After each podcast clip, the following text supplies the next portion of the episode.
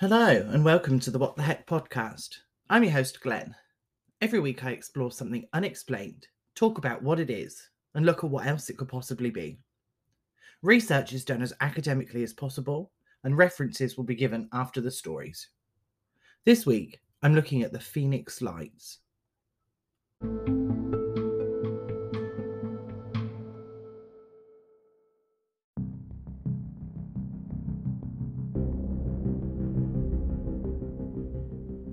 In March 1997, the sky over Phoenix, Arizona was lit up by a group of lights.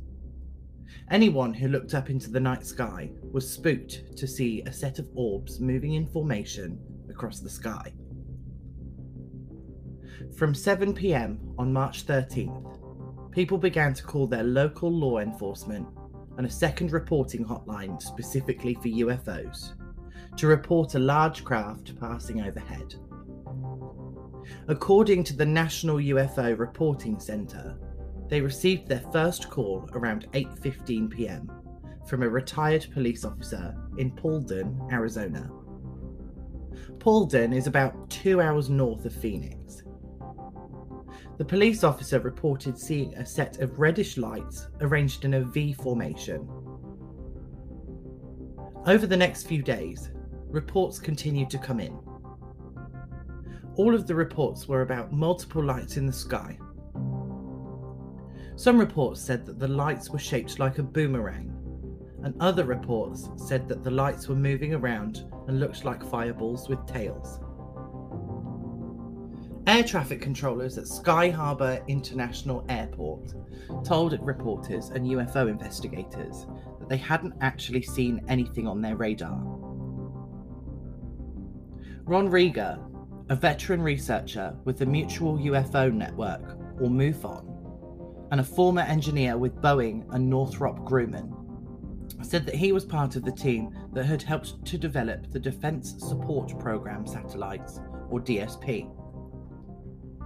The DSP are a series of satellites that can sense infrared. This sense helps to detect the launch of missiles, space shuttles, and nuclear detonations. Rieger said that he still received DSP reports every 60 days. According to an interview that Rieger gave, he received a phone call from a colleague that the DSP had picked up an object over southeast Nevada. It had travelled until the signal became too weak, causing the object to be lost over Tucson, Arizona. Stories began to come in of sightings from northwestern Arizona from at least three hours before the Phoenix sightings. Some of these reports said that the lights seemed to float before speeding up and disappearing. The addition of these sightings allowed UFO experts to create a timeline of where the lights were. They had begun in North Arizona and drifted over the evening towards the south of Arizona.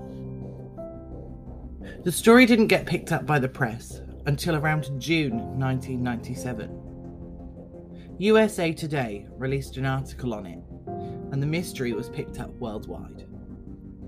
Arizona's governor held a press conference to talk about it, and his chief of staff came in dressed as an alien. The governor told the press that they were taking the story too seriously. Eventually, the military took responsibility for the lights, stating that they were military flares that had been dropped during some nighttime exercises. This, of course, was debated by the UFO community, who believed it was something else. Frances Barwood was driving home along Highway 51 when the lights appeared in the sky. She was busy paying attention to the road and didn't see them. She was a Phoenix City Councilwoman and took several calls from curious constituents. Barwood was intrigued by the calls and decided she needed more information. She called for an investigation into the lights. Instead of a serious investigation, Barwood was ridiculed. She didn't assume the lights were UFOs, even though the media said she did. The investigation was meant to look into the cause of the lights using government agencies to help.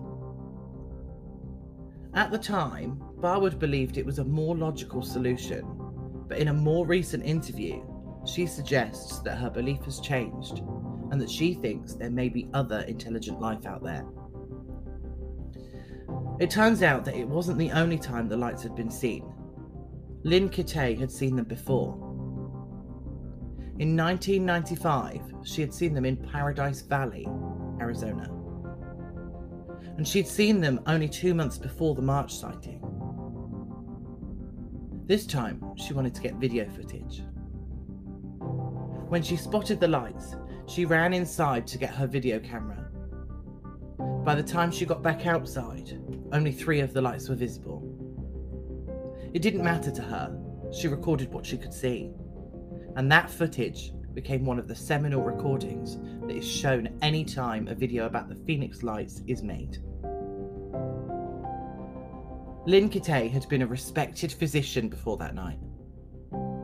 She quit her job at the Arizona Heart Institute in order to devote herself to the investigation of the Phoenix Lights. She spent seven years trying to figure out what the lights are and what they wanted. Those seven years ended with 750 pages of notes. These notes involved interviews with experts, UFO investigators, and witnesses. To her, it's never been about an answer. Kitei is after the data. She wanted to present the information. Some people have told her it's a hoax and that she's wasting her time. She's taking no offense to it. In the case of the flares, Lieutenant Colonel Ed Jones insists that he piloted one of the four A 10 planes that had launched the flares into the sky over Arizona. In an interview in 2007, he said that he couldn't believe that the decision to drop leftover flares had caused such a large amount of interest. He said that he and his colleagues were flying over southwest Arizona on the last night of Operation Snowbird, dropping flares to light up the sky. They just didn't realize that they would be causing such an uproar. On the way back to Tucson, Jones reminded his team to eject their leftover flares because it was easier to rid the planes of them instead of unloading them on landing. One of the planes had around 10 flares left and dropped them all off with a few seconds between. When the group looked behind themselves, they could see a line of evenly spaced flares stretching out behind them, each being held up by a parachute. The flares were bright, and the heat from them was catching in the parachutes and causing the flares to hover in the air. Not thinking anything of it, the planes returned to their base in Maryland. It wasn't until several weeks later that they found out about the lights. When the news reached Maryland, Jones knew what he'd done that night. However, it wasn't until July that the Maryland Air National Guard came forward with the flare story. The cause of the lights is still debated, but people are still researching and releasing their own notes on the incident. Lynn Kitei's investigation and 750 pages of notes got condensed down into a 222 page book called The Phoenix Lights We Are Not Alone. The decision to publish was a difficult one for Kitei, who had remained anonymous for seven years while she researched. She was worried that it would open her up to ridicule because of the ideas presented in the research. The research helped Kitei discover that she had a wide acceptance of things that she couldn't explain. The book itself gave way to a documentary of the same name. But she's not the only one to research extensively. Bobby Brewer was affected profoundly by the lights. He was going southbound on Highway 51 at the time and had to pull over to watch the lights because he was so mesmerized. The experience gave him a newfound respect for people who had reported sightings, encounters, or even abductions. He later went on to write UFOs Seven Things You Should Know. He has done his own research, but remains unsure of what he saw that night. He's happy for it to remain a mystery to him as well. The Phoenix Lights lit up the sky across Arizona one night in 1997. It's been 25 years, and we still don't know what they were.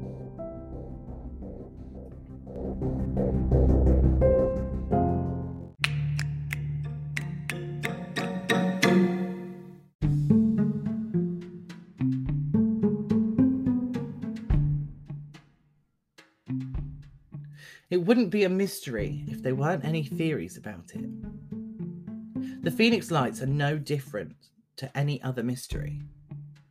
Let's look at those theories. The first theory today is that the lights came from planes. According to a news article from 1998, the mystery was explained as just planes. This theory states that the lights disappearing were because the planes flew past the peaks of the Sierra Estrella Mountains. The issue with this explanation is that Sky Harbor International Airport hadn't recorded anything in the sky. The DSP satellites had, though, which makes the whole situation more confusing. The next theory is that the lights were the flares dropped from the planes. From the correct angle, slowly falling flares could possibly look like lights slowly moving across the sky. But that only works on a single angle. There's absolutely no way it would look like that from every angle. It's possible, but I don't think there would be all that many reports of mysterious lights if it was the flares. Another theory is that the lights were actually an alien spacecraft. The most popular of the theories, it suggests that Phoenix and other parts of Arizona were visited by an alien spacecraft that moved slowly across the night sky. The DSP satellites picked it up as it moved, but airports couldn't pick it up because of the alien nature of the craft. However, it's also possible that it isn't a UFO. The lights are the only visible thing, and they don't reveal anything behind them. The possibility of stealth technology is there, but surely that would have done something to the lights. Today's final theory is that the lights were a hoax. Which sounds odd since there's so much evidence and there were so many calls about them. But there is an explanation. The lights had been seen again in 2008 something I didn't touch upon because most of the information revolves around the 1997 sightings. Two days after the story broke in the news, a local TV station aired a confession from an anonymous hoaxer. He said that he had tied road flares to helium balloons and launched them into the air in one minute increments. It lines up that it could be a hoax, the formation and the movement would be consistent with the video evidence of the lights. The lights move like they're independent, lending to the idea that the lights weren't part of something larger. They also moved eastward, which was the direction the wind was going in. We also know that the airport didn't record any crafts in the air, and balloons don't register as aircrafts. The way the lights disappeared also line up with the hoax theory. The lights didn't zoom away, nor did they suddenly just blink out altogether. Eyewitnesses confirmed that they winked out one by one after around half an hour. Apparently, a neighbour saw the flares being lit and the balloons being released.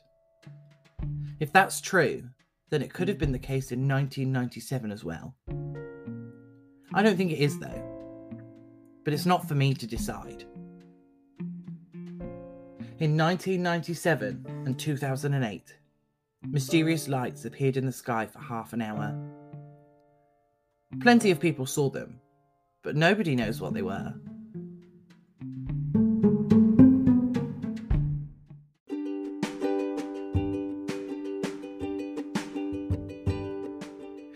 Story from this episode came from a Vice article called 23 Years Later The Phoenix Lights Are Still Unexplained, and an Arizona Central article called Phoenix Lights, the Valley's most famous UFO story.